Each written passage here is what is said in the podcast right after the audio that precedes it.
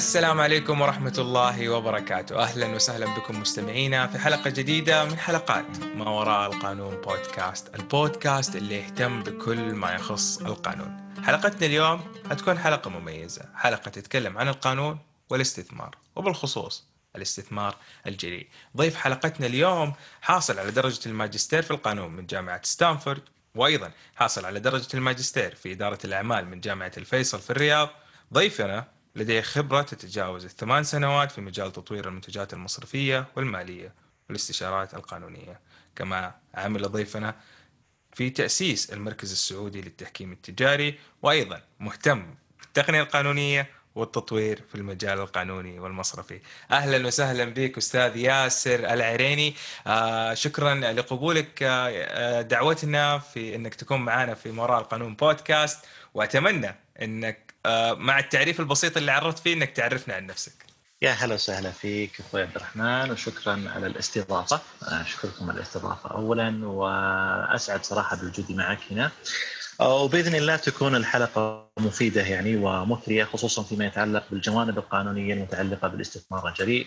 كون الاستثمار الجريء يعني من الأشياء المستجدة عندنا في السوق السعودي وظهرت عدد من الشركات يعني مؤخرا في المجال هذا.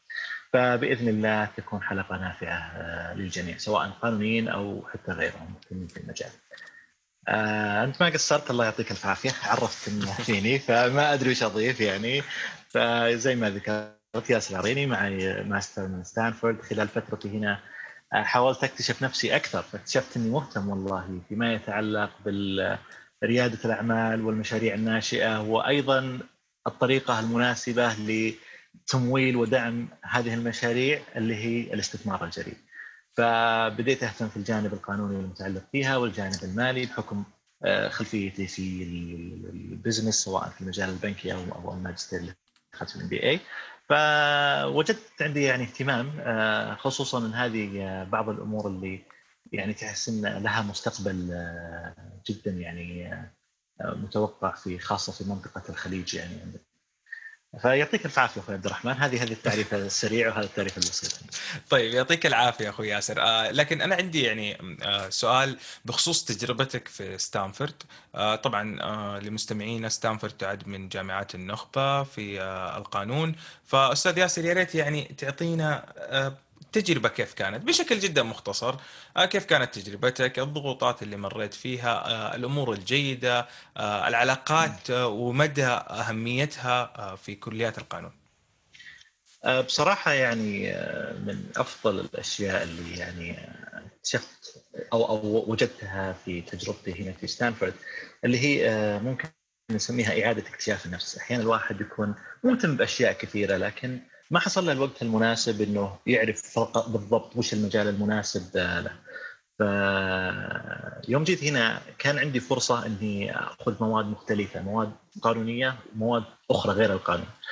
فاكتشفت إنه والله في مجالات ثانية، في مجالات مثلا متعلقة في شيء يسمى ال legal design، التصميم القانوني. أه وجدته مجال مبهر مجال جميل جدا مجال أنا كان عندي كذا اهتمام بشغلات ال design وكذا لكن ما توقعت إنه في مجال أصلا يسمى ال legal design فاكتشفت إنه مجال رائع جدا وممتع جدا بالنسبة لي فحاولت إني اسبر أغوار هذا هذا المجال بشكل أكبر. أيضا من الأشياء اللي أعدت اكتشاف نفسي فيها فيما يتعلق في التقنيات القانونية سواء مثلا أحد المواد اللي مثلا درسنا فيها في ستانفورد كانت مادة عن البلوك تشين وكيف إنك تستخدم تقنيات البلوك تشين من ناحية القانون وأيضا ال economy impact حق البلوك تشين هذا في في الأعمال القانونية فكانت يعني أعطتني فرصة كبيرة لتعلم أشياء واستكشاف نفسي في مجالات ما كنت متخيل إني ممكن والله يوم من الأيام أكون قادر على على اكتشافها بالشكل هذا. أيضا على النطاق الآخر موضوع العلاقات زي ما ذكرت أنت يعني أذكر أحد الكلاسات عندنا أحد المواد مادة الشركات. كان دايم فيها مثلا لقاءات مع محامين. أحد المحامين مثلا كان الشخص اللي شارك في تأسيس فيسبوك وشارك في أول جولة استثمارية قبل تمويل الفيسبوك. فتستمع لقصص ناس يعني ناجحين وتحصل لك فرصة بالتواصل معهم وتكوين العلاقات. وأيضا تنبهر يعني بحجم العمل وبحجم الابتكار القانوني خلينا نقول بشكل أصح. الموجود في المنطقة هذه. فهذه صراحة من أبرز المميزات اللي وجدتها في تجربتي هنا في جامعة ستانفورد. أو في صح في كلية القانون في جامعة ستانفورد. في جامعة ستانفورد. عموما آه، يعني تجربة الدراسة في الولايات المتحدة الأمريكية خصوصا في منطقة آه، مثل ولاية كاليفورنيا رائعة جدا قريب منك السيليكون فالي. آه الأفكار وسط السيليكون فالي. الأفكار والابتكار مثل ما ذكرت يعني أنت في وسط أكبر مكان للابتكار موجود على وجه الكرة الأرضية. فرصة عظيمة. آه أتمنى إنه آه هذه الفرصة يعني آه تلهم آه أشخاص آخرين من مستمعينا آه إنهم يحاولوا يكرروا هذه الفرصة من أشخاص في المملكة العربية السعودية. خلينا ندخل على طول في محاور لقائنا أخوي ياسر. الاستثمار الجريء ودورة الاقتصاد والتنمية وإلى آخره من هذه الأمور. أنا ما أبغى ندخل في الاستثمار الجريء بمصطلحات كبيرة بمصطلحات ومفاهيم يعني دقيقة لحقون البزنس قد ما أنه أبغى نبسطها أكثر للقانونيين. إيش هو الاستثمار الجريء؟ وإيش دوره في التنمية وفي الاقتصاد؟ آه، قد تكون كلمة الاستثمار الجريء كلمة جديدة شوي عندنا في المنطقة يعني حتى الترجمة الحرفية لها الاستثمار الجريء غريبة شوي يعني ما تعطي الانطباع الفعلي عن آلية العمل يعني. أحيانا الاستثمار الجريء قد يعتقد الواحد أنه في نوع مثلا والله هل هو مستثمر مثلا مقامر مثلا إنه بيروح يستثمر بكل جرأة آه، ما يدري عن النتائج الاستثمار هذا. فكلمة الاستثمار الجريء يعني أحيانا حتى أحيانا نفكر فيها بشكل يعني من ناحية من ناحية لغوية هل هي الكلمة المناسبة أو لا؟ أو الأصح مثلا المستثمر المغامر هي الترجمه المناسبة للفنشر كابيتال. لكن باختصار فكرة الاستثمار الجريء إنك أنت تكون عندك آه، أموال أو كصندوق استثماري. الصندوق الاستثماري هذا يهتم بالاستثمار بالشركات الناشئة. الشركات الناشئة هذه عندها مشكلة. اولا البنوك ما تعطيها تمويل ليه؟ لأن البنوك تحتاج آه، آه، ضمانات للسداد ويعني إجراءات مطولة فما تثق في الشركات الناشئة أو في رواد الأعمال هذول إنها تعطيهم آه، فلوس البنك بحيث إنه احتمال ما عندهم قدرة على السداد. أيضا مثلا الحكومات ما تدعم الشركات الناشئة هذه، الحكومة ممكن تعطيك فلوس إذا صار عندك والله بحث مثلا آه، بتعطيك آه، في الجانب زي ما ذكرت الجانب البحثي أو الجانب العلمي، لكن مثلا والله تقول والله أنا عندي بحث مثلا في قطاع متخصص في أو في تقنية متخصصة في المجال الطبي. غالبا مثلا الحكومات ممكن تدعمك في جزء بسيط جدا لكن مو الجزء اللي يخليك تسوي شركة وتبدأ فيها ك بزنس حقيقي فأنت كرائد أعمال الآن عندك مشكلة في جمع الأموال اللازمة للانطلاق بالشركة هذه أو حتى التطوير البحثي اللازم آه، وغيرها من الأمور اللازمة لتأسيس الشركة. فظهرت فكرة الاستثمار الجريء في تقريبا في السبعينات يعني الميلادية من آه، في منطقة السيليكون فالي أو حتى في منطقة بوسطن، منطقة السيليكون فالي تأثرت أكثر بالتك يعني والشركات التقنية ومنطقة آه، ومدينة بوسطن كانت غالبا متعلقة بالهيلث تك والجوانب الطبية آه، التقنيات الطبية. فمن أهم المراجع أي شخص يحب إنه يتكلم يقرأ عن الاستثمار الجريء أو يتعلم بشكل آه، تفصيلي أهم مرجع صراحة أحس إنه أي شخص لازم يقرأ المرجع هذا فيه مقال الشخص اسمه زيدر نشره تقريبا في 1998 في Harvard Business Review اسم المقال How Venture Capital Works فهو يعطي نظرية متكاملة وصورة واضحة عن عن ال venture capital كيف تشتغل. أنا الآن بعطي صورة كاملة بس بس صورة عامة بالأصح عن ال venture capital من الأطراف ذات العلاقة فيها أو الاستثمار الجريء ومن الأطراف ذات العلاقة فيه. غالبا عندنا إذا جينا نتكلم عن استثمار جريء نتكلم عن صندوق للاستثمار الجريء، هذا الصندوق نسميه خلينا صندوق مثلا آه، صندوق ما وراء القانون للاستثمار الجريء. جميل. يا رب. الصندوق هذا الآن يحتاج يحتاج أموال لاستثمارها. فالصندوق يحتاج ناس يشاركون في الصندوق هذا بحيث إنه يجمع الأموال للاستثمار في شركات متعددة. يبحث عن مستثمرين. فنجي مثلا والله للأخ عبد الرحمن ما شاء الله عنده يعني استثمارات بعد ما وراء القانون دخل يعني مشاريع ناجحة فنقول له والله نبغاك تدخل معانا كشريك في الصندوق هذا. فمثلا يحط مبلغ معين آه نفترض يعني 100 مليون مثلا. آه، يجي شخص والله ثاني آه، تجي شخص اسمه صالح مثلا نطلب منه أيضا استثمار. فيكون عندنا عدد من المستثمرين. المستثمرين هذول علاقتهم مع الصندوق إحنا نسميه نسميهم البيز يعني limited partners بالعربي اللي هم الشركاء محدودي المسؤولية. محدودي المسؤولية مع الصندوق فهم نعم. ما لهم ما عليهم يعني مسؤوليتهم محدودة فقط بالمبلغ اللي قدموه للصندوق. إحنا لما نتكلم عن المضارب والشريك ورب المال فهم هنا يعني بال هم أصحاب المال.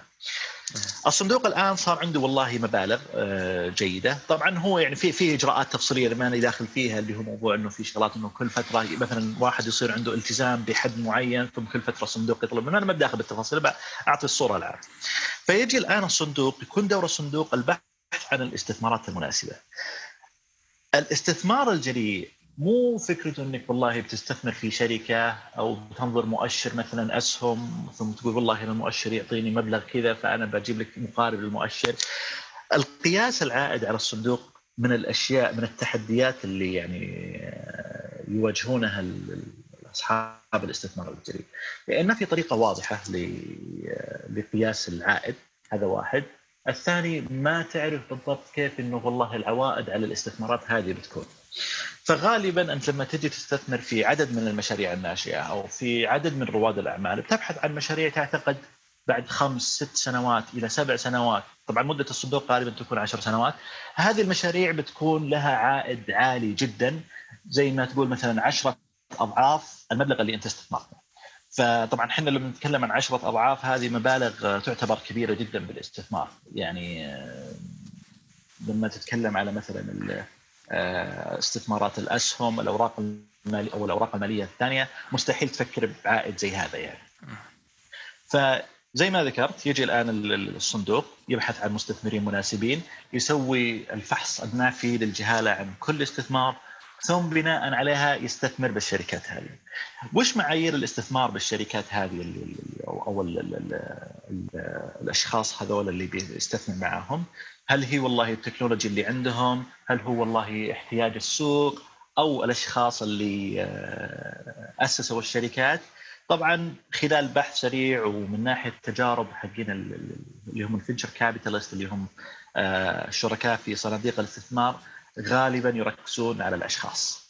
إذا كنت أنت شخص والله عندك شركة سابقة آه، سويتها وبعتها بنجاح آه، كان عندك خبرة سابقة معينة في هالمجال واضح عندك الاهتمام في المجال هذا وإنك عندك الشغف وال يعني الاستعداد الكامل إنك تفرغ وقتك كامل للمشروع هذا هنا تزيد ثقتهم فيك ويعطونك بناء عليها الاستثمار حقهم.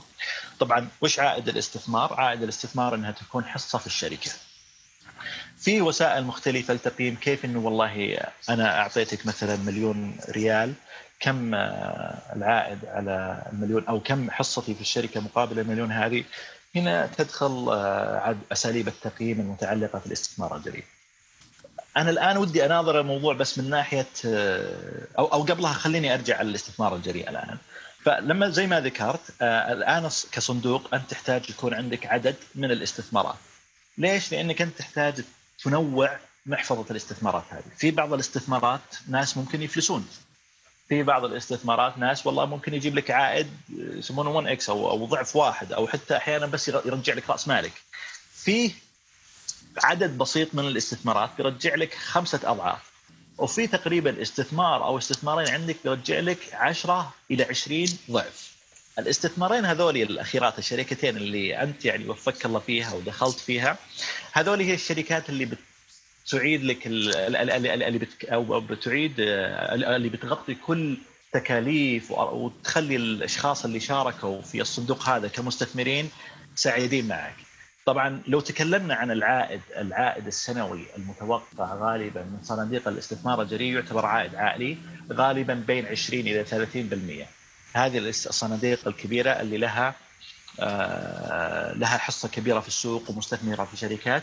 وزي ما ذكرت كلها تنوع محفظتها الاستثمارية بناء على التنويع هذا بحيث إنه أو بالاصح هم في الفترة طبعا فترة البحث عن الاستثمارات ما يدرون عن عن كيف بتكون نتيجة التخارج حقت الاستثمارات هذه. لكن غالبا يحرصون إنه والله أقل شيء إنه واحد منها أو اثنين يعطينا 10 إلى 20 ضعف استثمارنا الأصلي لتغطية المخاطر الثانية. آه، النقطة الثانية زي ما ذكرت مدة الصندوق هذه أو مدة الاستثمار يكون من سبع سنوات إلى عشر سنوات. كيف احتساب الأرباح في الصندوق هذا؟ في أول شيء غالبا الصناديق الاستثمار الجريء تأخذ 2% اللي هي رسوم إدارية. ثم 20% من الأرباح المحققة عن طريق الصندوق هذه تروح للشركاء اللي أسسوا الصندوق شركة المالكة للصندوق الجريء أو اللي يسمونهم ال general partners هنا وال80% بترجع لل ال LPs اللي هم المستثمرين أو الشركاء المحدودين اللي هو أنت يا عبد الرحمن والشخص الثاني اللي اسمه صالح بيجيكم 80% من أرباح الصندوق هذا. طيب الآن أنا ب... ب... إحنا ما مستحيل نتكلم عن صناديق الاستثمار الجريء بدون ما نناظر الجانب الآخر اللي هم رواد الأعمال والشركات الناشئة. هي علاقة طردية، كل ما كثروا عندنا رواد الأعمال كل ما كثرت عندنا صناديق الاستثمار والفرص الاستثمارية لهم لتحقيق عوائد مجزية. فلما تكون البيئة آه، مثلا الاقتصادية أو ال ecosystem حق حق رياده الأعمال غير جيد ولا يدعم إنه الناس تطلع بمشاريع آه، كبيرة ومشاكلهم كثير بالناحية هذه لن يكون عندنا صناديق استثمار جريء بشكل عالي. فأنا كمستثمر جريء أنا الآن بأنظر إلى نفسي كرائد أعمال، أنا الآن سويت شركة أو عندي فكرة بالأصح وببدأ أسوي آه، شركة سواء تطبيق مثلا سواء عندي تقنية معينة أنا طورتها وأخذت عليها آه، ملكية فكريه idea مثلا. يعني على حسب الاستثمار فأنا الآن أحتاج المبلغ صغير جدا بحيث إني أبدأ أسوي funding آه، أو أو تمويل للمشروع هذا. فأنا الآن ما عندي اي اي اي اي, أي مصدر دخل فما أروح للاستثمار صندوق الاستثمار الجريء مباشره أروح الأشخاص يسمون angel investors اللي هم المستثمرين الملائكيين. أشخاص قد يكونون أقارب أشخاص عندهم مثلا ثروة لكن مقتنعين بدعم الطاقات هذه ومقتنعين بالدخول بالمشاريع هذه أو يؤمنون ببعض الأفكار.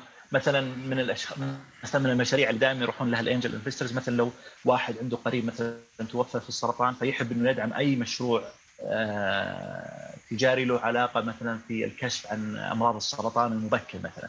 فتلقاه مثلا يروح يسمونه سيد فاينانسنج اللي هو مستثمر لو ترجمناها حرفيا بالعربي اللي هو البذرة.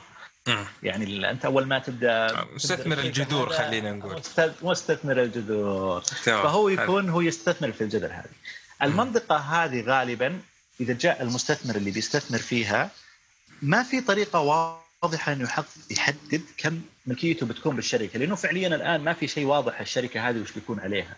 فهل هي بتكون والله شركة كبيرة؟ هل بتكون شركة صغيرة؟ هل هي بتستمر؟ هل هي بتفشل؟ فما في أي وسيلة واضحة لتحديد قيمة الملكية المقابلة للمبلغ المستثمر فيه. فلحل المشكلة هذه طبعا ظهر آه، ما يسمى بال convertible notes اللي هي الديون القابلة للتحويل إلى أسهم. فكرتها باختصار نفترض آه، شخصين عنده مشروع راح صاد قال له والله أنا اللي عندي المشروع هذا وأحتاج استثمار. صاد قال له خلاص أنا بعطيك مئة ألف ريال مثلا. ف إما إنه بيعطيها إياها على إنها هدية أو إنها بيعطيها على إنها قرض أو إنه بيعطيها على إنها مثلا ملكية للشركة هذه. إشكالية القرض آه، زي ما ذكرت إشكالية الملكية أول شيء وجود المخاطرة في إن الشخص هذا يفشل في المشروع ولا يعيد المبلغ ال ألف هذه للشخص صاد ثانيا إنها الإشكالية الثانية إنه ما في طريقة واضحة لتقييم قيمة الملكية. فطلع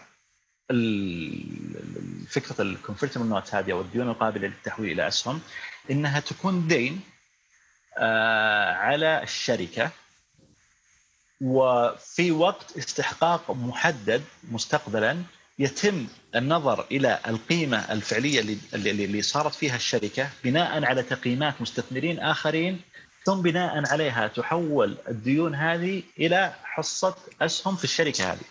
أنا بحاول أشرحها بشكل أوضح. بسيطه يعني واضحة جدا أعتقد أن أبسط لأن الموضوع جدا معقد والصلاه على النبي يعني بسطها بشكل جدا رائع. ممتاز فقلنا إحنا صاد هذا يوم جاء بيدخل الشركة حط له 100000 عشان المخاطرة إنه ما يسدد خلاها قرض على الشخص هذا. ففي حال استحقاق القرض إما في حال فشل الشركة الشخص الصين هذا بيسدد القرض. في حال نجاح الشركة وصار في مستثمرين آخرين دخلوا في آه، الشركة. هنا هذول المستثمرين بيكون دورهم هم لأنهم أعرف في السوق وعندهم خبرات والشركة أيضا قامت صارت الآن شركة أكبر. فبيكون في طريقة مناسبة لتقييم الشركة. فالآن المستثمر صار صار عنده بطريقة أو آلية مناسبة لمعرفة القيمة الحقيقية للمبلغ اللي دخل فيه. طبعا هو بيدخل فيه على شيء اسمه discount مثلا أو cap discount هذه بنشوف كم دفعوا هذول ونخصم مثلا 20% من قيمة اللي دخل قيمة السهم اللي دخلوا فيه. ففي تفاصيل فنية عاد آه، مو وقت المجال آه، أنا بتكلم الآن يعني آه، أهم ما يهمنا هنا الجوانب القانونية في في مواضيع الاستثمار الجريء. ف... أنا جايك على موضوع التخارج يعني أنا التخارج هذا بيجينا بعد شوي إيه، بيجينا. الجوانب القانونية انت آه، طبعا أنا من النقطة عذرا مشكلة كثرة الأفكار أحيانا في الرأس الواحد ما صار ما رتبها بشكل مناسب. الآن إحنا أنا زي ما قلت لك مستثمر الجذور هذا فيها المستثمر اللي بعده هذول يتسمى جولات استثمارية. زي ما ذكرت مستثمر الجذور غالبا هذا بيكون شخص شخص تعرفه شخص يثق فيك شخص عنده آه، إيمان بالقضية هذه أو بالفكرة هذه فيستثمر. ثم نجي نبدأ في جولات استثمارية. غالبا الجولات الاستثمارية هي اللي تدخل فيها صناديق الاستثمار الجريء. مثلا جولة ألف جولة باء. فهنا هنا اللي تبدأ تدخل فيها صناديق الاستثمار الجريء بحيث إنها تكون واضحة المعالم شوي للشركة آه، واضح آه، كيف بيكون آه، الاستراتيجيات وال business plan وتكون أوضح كثير جدا. بالضبط بالضبط. طيب آه في عند... مثلا يعني أنا عندي يعني آه دائما استفسار عن آليات تأسيس آه صناديق الاستثمار الجريء طبعا إحنا عارفين إنه يعني آه الجوانب القانونية لهذا الموضوع شوية فيها بعض من القصور أو بعض من النقص. فبعض صناديق الاستثمار الجريء تعاني حتى تتأسس. والشيء الثاني ريادين الأعمال مع صناديق الاستثمار الجريء آه، بيكون في مشاكل قانونية بسيطة جدا. لكن في نفس الوقت بسبب إنه في قصور في القوانين بتكبر هذه المشاكل وبتصير يعني مشكلة أحيانا صعب حلها مثل التخارج آه إذا ممكن يعني تعطينا بشكل أدق أبرز المشاكل اللي بتكون موجودة في صناديق الاستثمار الجريء من الناحية القانونية. طيب آه إذا دخلنا على صناديق الاستثمار الجريء الآن زي ما ذكرت إحنا عندنا الأشخاص اللي هم limited partner وال general partner هذول ثم عندنا ال fund نفسه ثم عندنا الشركات اللي تحت. أنا كمستثمر جريء لما بجي بدخل في أي شركة بستثمر فيها. الآن أتفق معك على أشياء كثيرة. اولا على قيمة الشركة هذا واحد. كم القيمة المناسبة اللي أنا أشوف فيها الشركة الفعلية آه، بحيث إني أنا أحط فلوس فيها ومقابلها اخذ حصه. جميل. فهذا أول فأنا لما أجي أتفاوض معك إحنا بنحدد نسوي term sheet مثلا ونبدأ نتفاوض على الشروط والأحكام، term sheet اللي هو ورقة الشروط والأحكام ونبدأ نتفاوض على الشروط ذات العلاقة. من أبرز الإشكالات زي ما ذكرت أول شيء كيف نقيم الشركة هذه؟ على أي أساس آه، التقييم يكون آه، القيمة العادلة؟ ف آه هذه من أبرز الأشياء اللي غالبا يكون فيها نقاش بين اللي هي صناديق الاستثمار الجريء والمستثمرين. النقطة الثانية موضوع التحكم في مجلس الإدارة. جميل. هي مواضيع لها علاقة بالحوكمة نوعا ما فمين اللي له علاقة في مجلس الإدارة؟ أنا كمستثمر كم لي آه من كرسي أو كم لي من seat في مجلس الإدارة بحيث أني أنا أشرف على أداء الشركة آه، أعرف وش قاعد يصير أيضا موضوع مثلا من حيكون الرئيس التنفيذي والله إذا كنت أنا مستثمر أعتقد إنه الرئيس التنفيذي الموجود حاليا آه، حتى لو إنه كان واحد من ال founders واحد من المؤسسين أعتقد إنه غير مناسب غير كفء. فكيف يكون دوري في تغيير الرئيس التنفيذي؟ وهذه واحدة من القضايا أو واحدة من الإشكالات اللي طلعت في شركة أوبر في تقريبا 2017 كان كانت يعني حتى كان في أحد المقالات هل هل الحوكمة الجيده آه، يعني آه، سببت مشاكل تسبب لا لا هي تسبب مشاكل في فصل الرئيس التنفيذي أيه المؤسس للشركه فهو هو مقال اذكره منشور في Columbia Business Review فمن المقالات الجيده أيضا ك كحاله دراسيه متميزه صراحة عن وضع اوبر والحوكمه فيها وكيف انه المستثمرين سببوا طرد لل... لل... لل... للمؤسس للسي اي أو المؤسس ف أيضا النقطه الثانية اللي هي تقسيم حصص الملكية الآن أنا بتكلم أيضا يعني إحنا نتكلم زي ما ذكرت هي شيء علاقة يعني بين المؤسسين وبين أيضا بين الملاك والمؤسسين وحملة الأسهم السابقين وبين الأشخاص الصندوق الجريء اللي بيدخل فيها. فعندنا إحنا تقسيم حصة الملكية، الآن إذا أسسنا الشركة واحدة من الإشكالات اللي دائما تصير بين المؤسسين كيف نقسم أسهم الشركة؟ من اللي بياخذ الحصة الأكبر؟ على أي أساس أنت تأخذ مثلا 50% وأنا آخذ 40% و10% لشخص ثالث مثلا. فهذه من المواضيع ولها آليات يعني واضحة في آه، تحديد مثلا آه، آلية التقييم. والله أنا مثلا سويت نفترض لو عندنا شركة أنا صرت ال CEO وعندي وقت أكثر أقضي وأنا سويت الكود مثلا وأنا جبت الفكرة. فبناء على كل على كل زي ما تقول آه، معيار تضاف نقاط بحيث يتم التقسيم بطريقة عادلة. أو الطريقة البسيطة أنها الأسهم تكون بالتساوي. هنا هذا الوضع في المؤسسين. طبعا الآن إذا جبنا مستثمرين جديدين في الشركة الشركة ما تقدر تستوعب يعني أسهم أكثر من الموجودة، فعندي إذا كنت أنت 50% مثلا وأنا 50% الآن يا عبد الرحمن ففي مستثمر بيدخل بيأخذ حصة من أسهم الشركة. هل الحصة هذه بتنقص من حصتي أنا ولا حصتك أنت؟ عشان تكون واضحة زي ما ذكرت أنت 50% وأنا 50% لو نبي نجيب واحد بياخذ 10% هل بنقسم حصته هذه من حصصنا بالتساوي بحيث إنك أنت بتكون 45 وأنا 45% وهو حياخذ 10% ولا أنا بتحمل كل النقص أنا بكون 40% وهو 10% وأنت 50% هذه من أبرز الإشكالات اللي تكون في في في طبعا هي موجودة في الشركات بشكل عام لكن هي تظهر في الصناديق الاستثمارية والاستثمارات الجريئة. بشكل بارز. ليش؟ بشكل بارز لأنه كل فترة يدخل مستثمر جديد ويأخذ حصة من الأسهم فيعاد تقسيم خصوصا مع النمو المتسارع. بالضبط. خصوصا مع النمو المتسارع والحاجة لل fund فيحصل إعادة تقسيم لرأس المال. صحيح. فهنا تدخل في بعض الأشياء اللي تسمى يعني في في ال term sheet هذه اللي ذكرتها اللي يتفاوضون فيها. في مثلا شيء آه، يسمى anti-diluted مثلا آه، وش اسمه؟ condition بحيث إنه والله أنت كمستثمر أو حتى أنت ممكن ك founder تشترط إنك اسهمك ما تتعرض للنقص في حال دخول مستثمرين جدد. أو التحلل خلينا نقول. التحلل. التحلل جميل. يعني تتحلل أو الانحلال يعني تخفيف شيء زي كذا.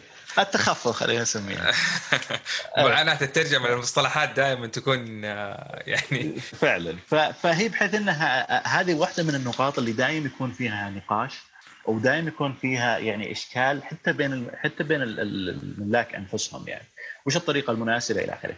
في مقطع أذكر في فيه فيلم اسمه The Social Network كان يحكي قصة فيسبوك. أذكر في أول مرة شفته كان في واحد اللي هو كان ماسك الأمور المالية كان عنده حصة كبيرة بالأسهم ثم فجأة راح مارك زوكربيرج زعلان إنه ما صار عنده إلا 0.00 something كذا من قيمة الأسئلة والزحمه الأسهم قصدي وكان دخل عليهم آه، زعلان وكذا أذكر أول مرة شفت ال movie ما كنت فاهم ليش ليش دخل زعلان ليش الأسهم حقته انقصت ليش مارك زوكربيرج كان و Sean Parker الظاهر ما انقصت أسهمهم فكانت كذا أسئلة ببالي أول ما شفت ال movie هذاك في قبل سنوات إني ما كنت مستوعب فكرة إنه والله ممكن يكون في شرط يعطي الحق لحملة أسهم معينين بأن أسهمهم ما تنقص في حال دخول مستثمرين آخرين. فطبعا هذا فيلم The Social Network من أهم الأفلام صراحة. أي شخص مهتم بال venture capital بالاستثمار الجريء وبالمبادرات الأعمال وتأسيس الشركات والمشاكل اللي بين الشركاء ومشاكل التأسيس من المهم صراحة إنه أعتقد انها آه، صحيح. يتابع الفيلم من أروع الأفلام صراحة يعني. كان في آه، حتى مفاهيم أساسية عن ال venture capital خصوصا إنه بيتكلم عن شركة يعني ضخمة زي فيسبوك فعلا. طبعا هو تكلم عنها قبل ما تصير ضخمة. فالآن يعني الله نشوف الفيسبوك. أيضا من المشاكل اللي تكون بال venture capital اللي هو موضوع الملكية الفكرية لل, لل... آه... للأصول حقت الشركة، نفترض إن الشركة مثلا عندها trademark، عندها اسم تجاري معين أو عندها عندها patent، عندها براءة اختراع. براءة اختراع لجهاز معين. السؤال عندنا عدة أسئلة يطرحها المستثمر الجريء، هل براءة الاختراع هذه مملوكة للشركة أو مملوكة للمؤسس وهو معطيها مثلا رخصة استخدام للشركة. فزي النقاط هذه إنه بحيث إنه لو كانت مملوكة للشركة خلاص هذه من أصول الشركة، بينما لو كانت مملوكة للمستثمر لصاحب الشركة وهو معطيها برخصة للشركة أي وقت ممكن يطرد الشخص هذا وينهي الرخصة وتصير الشركة ما لها أي قيمة بالآخر. واحدة من الأصول راحت. فهذه من الأشياء. وفي حالة ترى قريبة صارت زي شركة اسمها WeWork WeWork واحدة من الحالات اللي غريبة وممتعة وصراحة حالة دراسية جديرة بالاهتمام يعني. كيف إنه الشخص المؤسس هذا يعني إحنا كنا نعتقد كنت أعتقد إنه الآن يعني كثرت حالات الاحتيال لدرجة إنه هذول المستثمرين الجريئين أو صناديق الاستثمار الجريء بتكون عندها دراية بالألعاب وممكن إنها تحت تتحكم بال بالسوق يعني بشكل جيد يعني وخاصة الجوانب القانونية. لكن WeWork يعني سوى يعني صار في تفاصيل وصار في حركات. ما انكشفت إلا يوم جت الشركة تطلع IPO فكان واحدة من الشغلات إنه مسجل WeWork هذا اسم الشركة كعلامة تجارية يملكها هو ومأجر حق استخدامها على الشركة أو معطي رخصة لاستخدام الاسم للشركة. فتخيل اسم تجاري بس يعني هو مستخدمه. آه، غير المواضيع عاد إحنا ندخل في ال governance وإنه لو صار يملك أشياء وموضوع إنه ال duty of loyalty اللي هي أي المهم الفكرة فيها إنه ما تكون أنت ما يكون عندك تعارض مصالح بين الشركة وبين مصالحك الشخصية بحيث إنك أنت المفروض إنك جزء من الشركة تعطي كل ما ما تبرم ما تبرم عقود بينك أنت وبين الشركة وأنت اللي تكون تولي طرفي العقد من الأشياء هذه. فكانت هذه موجودة في في وي وورك ثم المستثمرين عرفوا عنها. يفتحون الكتاب يعني لك في بكل تفاصيله يعني. فقد تكون أنت مثلا في تفاصيل دقيقة آه، ما ما عندك القدرة إنك تحللها بشكل صحيح. فهنا يجي دور البنك الاستثماري يساعدك في أداء المهمة هذه. انت كبنك استثماري غالبا بتكون إما تمثل سواء المستحوذ أو المستحوذ عليه أو إذا كنت بتطرح في السوق في ال IPO أنت هنا كوحدة أصلا مثلا من مثلا عندنا في السعودية لائحه الاندماج والاستحواذ تلزمك كشخص تطرح أسهم في العموم إنك وجود بنك استثماري يقدم تفاصيل نشرة الإصدار آه، وتكون بتكون مسؤولية البنك الاستثماري فيما يتعلق بصحة المعلومات هذه. آه، ما يتعلق بالقوائم المالية أيضا تدخل المراجعة الخارجية بحيث إنه التدقيق عليها. فهنا أنت بتدخل بدورة متكاملة من العمل بين المراجعين ال auditors مع ال investment banking مع ال lawyers بحيث إنها تطلع بطريقة إنك تحط يعني خلينا نقول إن هذه زي ما تقول الحد الأدنى من إنك آه، تحفظ حقوق الآخرين في آه، الطرح هذا. بحيث إنه مو إذا والله طرحت الشركة آه، للاستثمار للعموم تظهر المشاكل. وهنا هذه واحدة من المشاكل ترى حقت WeWork WeWork يوم آخر مستثمر فيها كان تقييمها 47 مليار دولار. ثم خلال أقل من تقريبا 10 أشهر نزلت قيمة الشركة إلى 8 مليار. فتخيل أنت دخلت باستثمار إنك قيمة الشركة 47 آه، ثم فجأة صارت 8 مليار. وش الإشكال؟ هنا الإشكال إنك أنت والله أنت أحد المستثمرين جاء وحس إنه والله هذا آدم نيومن شخص أسطوري فقال والله أنا تقديرك أنا بعطيك بقيم لك الشركة ب 50 مليار خذ هذه هذه مثلا مبلغ وقدره استثمار وقيمتها فمشكلة إنه مشكله هذه هذه مشكلة تباين التقييم مشاكل البروسيس في التقييمات الشركات الشركات الناشئة هذه زي ما ذكرت إنها ما في طريقة واضحة ما في طريقة يعني آه يعني التقييم هذا ما يعتمد على أرقام. ما يعتمد على والله توقعات حالية كله على توقعات مستقبلية. والله الشركة بتسوي كذا الشركة يتوقع لها أنها تكون يسمونها unicorn واحدة من الشركات الكبيرة اللي آه، بتفجر السوق. يعني هم دائما ينظرون مثلا نموذج أمازون فيسبوك جوجل بيتوقعون إن الشركات بتكون زي هذه الشركات وبتضرب فالمشكلة يعني وهذه من المشاكل أيضا برجع لها على موضوع ثيرانوس لكن آه، من المشاكل إنه قد يكون فيه آه، مزايدة على القيمة الفعلية من أصدقاء بحيث والله أنا في صندوق جريء وأنا أعرف فأنا بعطي قيمة أعلى بحيث إن في مستثمرين آخرين بيزيدون القيمة إذا دخلوا وبعدين لو بعناها بتكون كذا. ففيه يعني مناطق جراي اريا في المجال هذا اللي إلى الآن وصعب إنك وهذه وهذا هو يعني واحدة من الأسباب اللي نسميه استثمار الجريء إنه في جرأة. آه في مبدأ يعني معروف اللي هو risk and reward المخاطرة والعائد فانت مخاطرتك عالية عالية جدا في الاستثمارات هذه. فطبيعي إن العائد بيكون عالي. لكن على على على المقابل مخاطرتك عالية أيضا احتمال كبير إنك ممكن تخسر كل الاستثمار. في نقطة على طاري بس آه، عذرا ثيرانوس آه، إن كان في مجال نعم نعم نعم تفضل. ولا؟ تفضل تفضل. طيب. في ثيرانوس طبعا هذه آه، شركة أسستها واحدة اسمها إليزابيث هومز الظاهر. الشركة كانت تقول إنه أنا ممكن إني آخذ قطرة بسيطة من إصبعك كذا دم وأحلل لك أكثر من 200 مرض ممكن يكون فيك. فبدل ما تروح تاخذ كذا أنبوب ياخذون منك دم من الذراع وتلقاك تاخذ لك أربع أو خمس مثلا. انابيب هذه صغار ثم يروحون يحللونها كم يوم. تقول لك لا أنا بنفس الوقت تاخذ بس just يعني prick كذا قد نقطة صغيرة واحلل لك أكثر من 200 مرض هذا تحليل سكر يعني. آه، تقريبا. تقريبا نفس نعم. المنهج تحليل السكر لكن إنك بحلل لك 200 مرض كل الامراض اللي ممكن. علميا طبعا كانت الناس تتحداها وإنه هذا شيء مستحيل لكن هي كان عندها الشخصيه اللي ظهرت فيها إنها شخصية the next ستيف جوبز كانت حتى تظهر نفسها إنها ستيف جوبز المستقبل يعني. سواء من ناحية طريقة كلامها في اللقاءات، طريقة اللبس، طريقة تعاملها، حتى مكتبها هنا في ستانفورد الغريب إنه مكتبها يعني أنت تخيل سي اي أو سي اي أو اوفيس وحاطة bulletproof glasses يعني قزاز المكتب مضاد للرصاص. كانت تعطي نفسها يعني نوعا ما من الهالة حولها. إيه، فوصل نعم. تقييم الشركة في 2000 تقريبا 14 إلى 9 مليار دولار حلو؟ اليوم الشركة قيمتها صفر هذه ما صارت بالسالب عليها دي ف القيمة طبعا إحنا القيمة ما تعني إنها نفس المبالغ اللي اللي جمعتها. هي اخذت من المستثمرين حوالي أذكر 700 مليون دولار. يعني حوالي 1 بليون لكن القيمة حقت القيمة اللي كانت تقيم فيها الشركة 9 مليار. ثم إيش صار؟ صار الموضوع كله احتيال.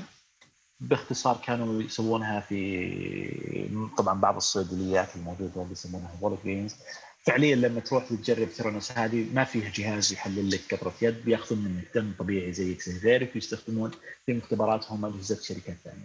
ففعليا ما في تقنية. يعني كانت أغرب حالة احتيال غريبة. غريبة.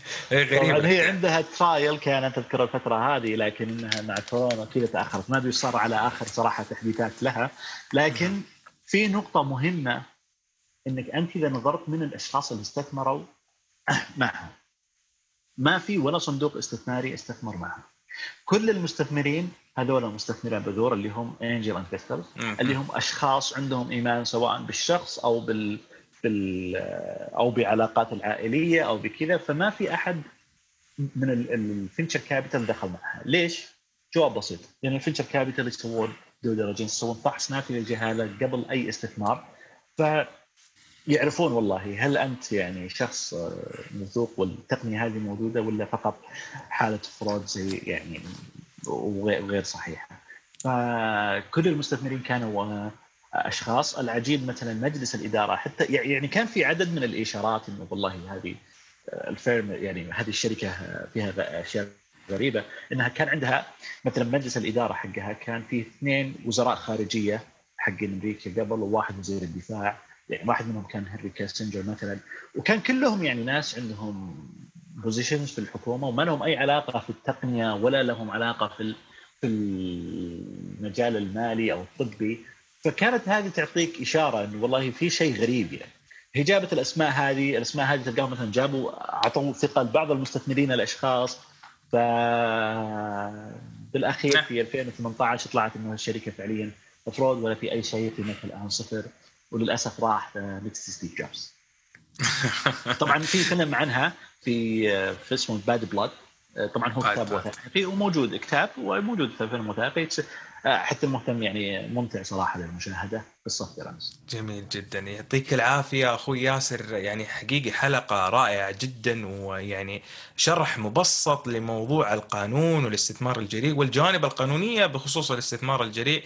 آه، يعني تقريبا غطيت أخوي ياسر أغلب الجوانب البارزة في موضوع الاستثمار الجريء. أشكرك على وقتك والمايك معك الآن. إذا حاب تضيف أي حاجة آه، تفضل أخوي ياسر. آه الله يبارك فيك ويعطيك ألف عافية أخوي عبد الرحمن. وأنا سعيد صراحة جدا إني قدرت أغطي يعني أكبر قدر ممكن من المعلومات في الوقت هذا. وإن كان وإن شاء الله كانت معلومات يعني مفيدة ومثرية لأن التفاصيل فيها كثير ودقيقة وأنا قاعد أحاول قدر الإمكان إني أشرحها بطريقة بسيطة. وأيضا موضوع تعرف الترجمة من العربي للإنجليزي لأنه أحيانا الواحد يعني شوي يعلق فيها لكن خصوصا في الحوارات إيه. إيه لكن بإذن الله إنها كانت مثرية فيما يتعلق أقل شيء بالنظرة العامة لفكرة الاستثمار الجريء دور الاستثمار الجريء. طبعا أنا كان في نقطة مثلا ودي إني أذكرها على أهمية الاستثمار الجريء في الاقتصاد إنه أنت تشوف من أكبر شركات الآن من ناحية القيمة السوقية في في السوق في العالم؟ لما تجي تشوفها مثلا Apple على مايكروسوفت على امازون هذول كلهم backed by VCs كلهم كانوا ممولين عن طريق صناديق استثمار جريء فأنت لما تشوف كيف العالم قاعد يتغير وكيف دور الصناديق الجريئه هذه في في الشركات ذات القيمة العالية يبين لك الآن الأثر الاقتصادي. هذا كان نهاية الختام آه، في الحقيقة للقاء إنه أهمية آه، إني أوضح أهمية آه، صناديق الاستثمار الجريء ودورها في الاقتصاد بشكل عام ودورها في يعني دعم المنشآت الصغيرة والناشئة ورواد الأعمال. بالأخير هذه منظومة عمل متكاملة تكون في ecosystem متكامل.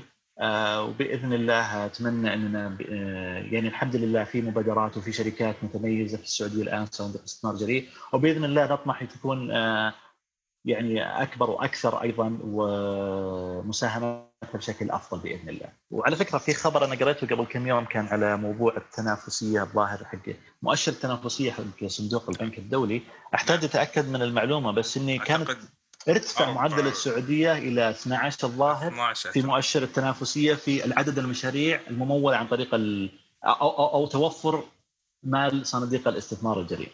فكان شيء مبهج صراحة إنه الحمد لله في تطور بالشكل هذا.